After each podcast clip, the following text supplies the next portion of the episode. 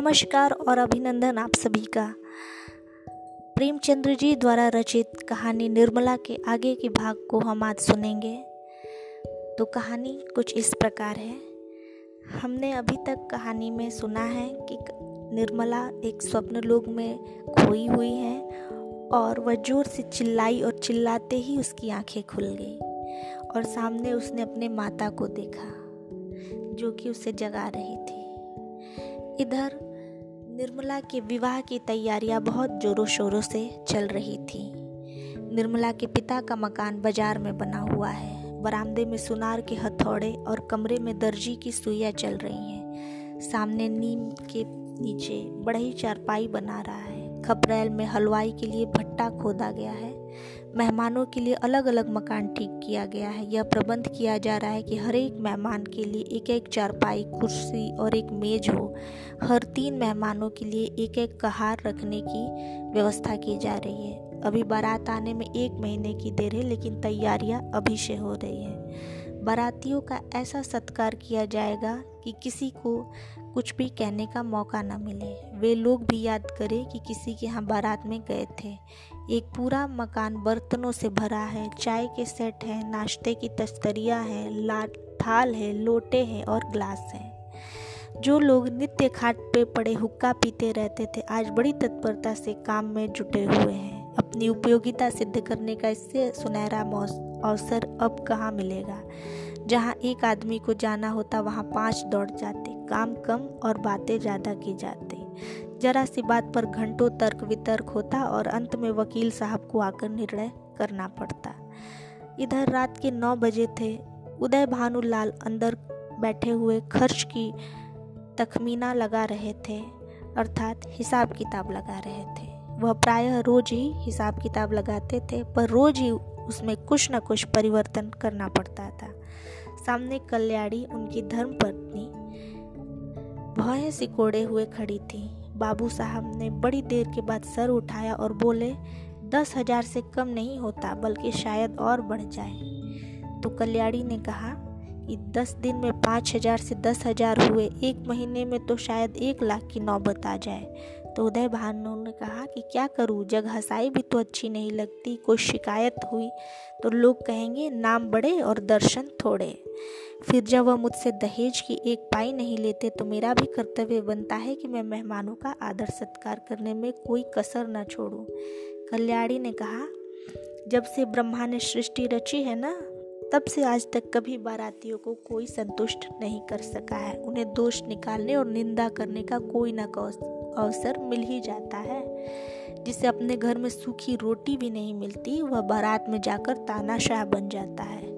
तेल खुशबूदार नहीं है। साबुन टके शेर का जाने कहाँ से बटोर लाए। कहार बात नहीं सुनते, लालटेन धुआँ देती है। कुर्सियों में खटमल है, यहाँ तक कि चारपाइयाँ भी ढीली हैं। जनवासी की जगह हवादार नहीं ऐसी हज़ारों शिकायतें होती हैं। उन्हें आप कहाँ तक रोकिएगा? अगर यह मौका ना मिला तो कोई और ही ऐप निकाल देंगे। मैं तो फिर भी यही कहूँगी कि बारातियों के नखरों का विचार आप छोड़ ही दीजिए। उदय भानु ने कहा तो आखिर तुम मुझसे करना, करने को क्या कहती हो? तो कल्याणी बोल रही कि, कह तो रही हूँ, पक्का इरादा कर लो, मैं पाँच हज़ार से ज़्यादा खर्च ना करूँगा। घर में तो टका है नहीं, कर्ज का ही भरोसा ठहरा तो इतना कर्ज क्यों ले कि जो ज़िंदगी में भी अदा ना हो सके? आखिर मेरे और भी तो बच्चे हैं, उनके लिए भी तो कुछ करना है हमें। उदय भानु बोले तो क्या आज ही मैं मर जाता हूँ? कल्याणी बोली जिन्हें मरने का तो हाल कोई नहीं जानता। उदय भानु ने कहा तो तुम बैठी यही मनाया करती हो? कल्याणी बोली इसमें बिगड़ने वाली क्या बात है? मरना एक दिन सभी को है। कोई यहाँ अमर थोड़ी हो, हो होके आया है। आँखें बंद कर लेने से तो होने वाली बात न टलेगी। रोज आँखें आँखों देखती हूँ कि बाप का देहांत होता है और बच्चे गली गली ठोकरे खाते हैं। ऐसा आदमी काम ही क्यों करे? उदय भानु जल के गुस्से से खड़े होकर बोलने लगे तो अब मैं समझ लूँ कि मेरे मरने के दिन निकट आ गए हैं, यही तुम्हारी भविष्यवाणी है। सुहाग से भी स्त्रियों का जी उग गया है, ऐसा तो मैंने पहली बार सुना। कल्याणी बोली, तुमसे दुनिया की कोई भी बात नहीं कही जा सकती, जो तुम तो जहर ही उगलने लगते हो, इसलिए न कि जानते हो कि इसे कहीं ठिकाना नहीं है। मेरी ही रोटियों पे पड़ी है। जहाँ कोई बात कही, सिर पे सवार हो जाओगे। मानो मैं घर की काम करने वाली हूँ। मेरा केवल रोटी और कपड़े का नाता है इस घर से। जितना मैं दबती हूँ, तुम और भी दबाते हो। मुफ़्त खोर माल उड़ाए, कोई मुँह ना खोले, शराब कबाब में रुपए लुटे, कोई जबान न हिलाए। ये सारे कांटे मेरे बच्चों के सर पे ही तो बोए जा रहे हैं। उदय भानु ने कहा तो क्या मैं तुम्हारा गुलाम हूँ? तो कल्याणी ने कहा तो क्या मैं तुम्हारी गुलाम हूँ? उदय भानु ने कहा, ऐसे मर्द और होंगे जो औरतों के इशारों पे नाचते हैं। तो इधर श्रीमती जी ने कहा तो ऐसी स्त्रियाँ भी और होंगी जो मर्दों की जूतियाँ सहा करती उदय भानु तो बहुत गुस्सा है और तमतमा के बोले, मैं कमा के लाता हूँ, चाहे जैसे खर्च करूँ, किसी को बोलने का अधिकार नहीं। तो कल्याणी भी किसी से कम नहीं, वो भी गुस्सा कर बोली तो आप अपना घर संभालिए। ऐसे घर को तो मेरा दूर से ही प्रणाम। जहाँ मेरी कोई पूछ नहीं, घर में तुम, तुम्हारा जितना अधिकार है, उतना ही मेरा भी। इसमें चौभर कम नहीं है। अगर तुम अपने मन के राजा तो मैं अपने मन की रानी हूँ। तुम्हारा घर तुम्हें मुबारक। मेरे लिए पेट की रोटियों की कमी नहीं। तुम्हारे बच्चे हैं, मारो या जिलाओ। न आँखों देखूँगी, न पीड़ा होगा। आँखें फूटी, पीर गई। उदय भानु ने कहा, क्या तुम समझती हो कि तुम न संभालोगी तो मेरा घर ही नहीं संभलेगा? मैं अकेले ऐसे दस दस घर संभाल सकता हूँ? कल्याणी बोली कि, कौन? अगर आज के महीनवे दिन मिट्टी में न मिल जाए तो कहना कोई कहती थी। यह कहते कहते कल्याणी का चेहरा तमतमा उठा। वह झमक कर उठी और कमरे के द्वार की ओर चली। वकील साहब मुकदमे में तो खूब मीन में निकालते थे, लेकिन स्त्रियों के स्वभाव का उन्हें कुछ यूँ ही सा ज्ञान था। यही एक विद्या है जिसमें आदमी बूढ़ा होने पर भी कोरा रह जाता है।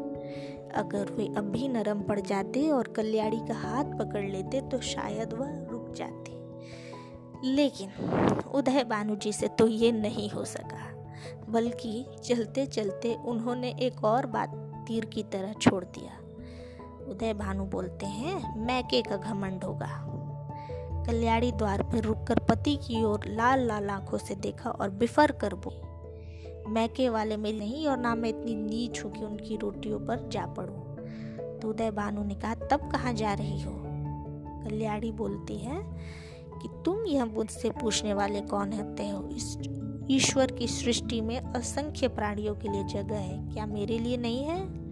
यह कर कर कल्याणी कमरे के बाहर निकली। आँगन में जाकर उसने एक बार आकाश की ओर देखा। मानो तारागढ़ को साक्षी दे रही है कि मैं इस घर से कितनी निर्दयता से निकाली जा रही।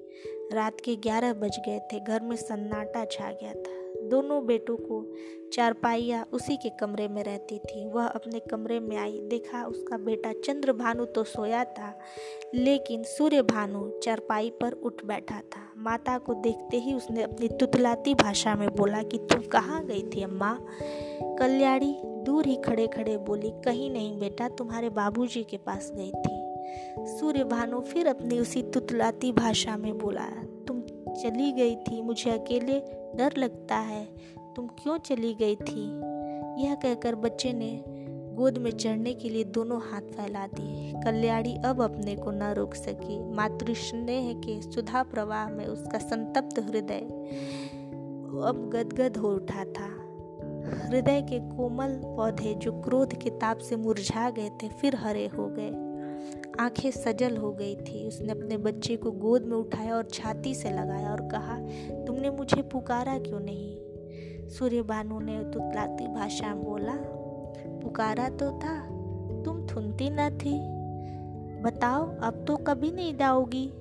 कल्याणी बोलती है, नहीं बेटा, अब कभी नहीं जाऊँगी।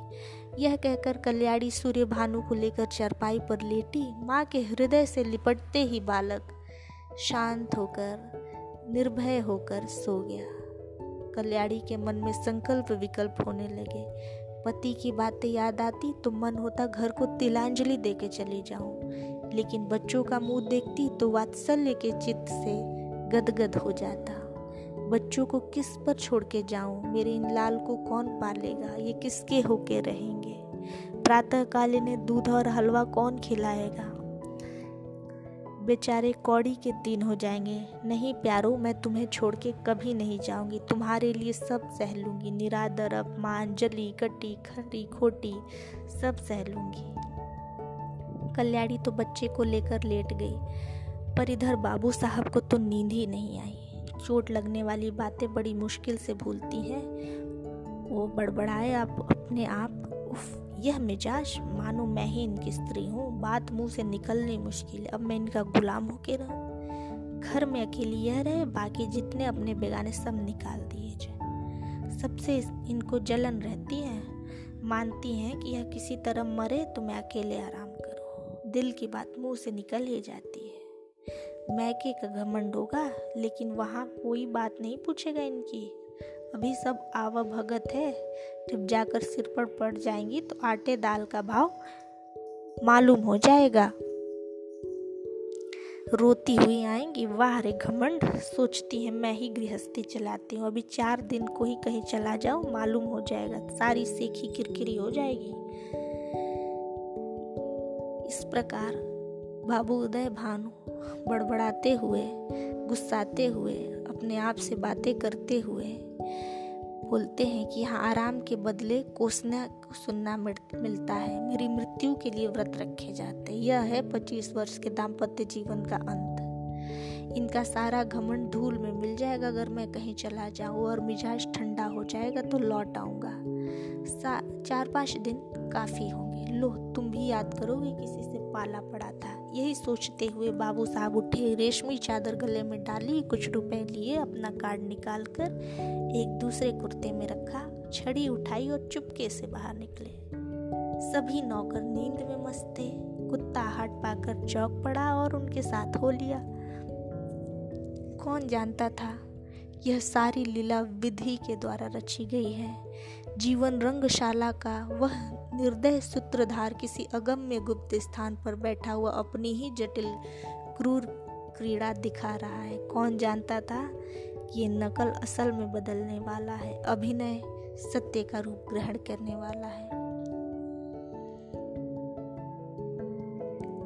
बाबू उदय भानु लाल लपके हुए गंगा की ओर चले जा रहे थे। उन्होंने अपना कुर्ता घाट के किनारे रखकर पाँच दिन के लिए मिर्जापुर जाने का निश्चय किया था। उनके कपड़े देखकर लोगों को डूब जाने का विश्वास हो जाएगा, ऐसा उन्होंने सोचा। इसीलिए कार्ड को कुर्ते के जेब में रखा और पता लगाने में दिक्कत ना ना हो सकती थी। दम के दम सारे शहर में खबर मशहूर हो जाएगी। आठ बजते बजते तो मेरे द्वार पे सारा शहर जमा हो जाएगा। तब देखो देवी जी क्या करती हैं। यही सोचते हुए बाबू साहब गलियों में चले जा रहे थे। सहसा उनके पीछे किसी दूसरे आदमी के आने की हाट मिलती है। तो कहानी को आज हम यहीं पे विराम देते हैं। और इस कहानी के अगले भाग को हम अगले एपिसोड में बहुत जल्दी सुनने को आपको मिलेगा। तो हम फिर मिलते हैं। तब तक बने रहिएगा मेरे साथ।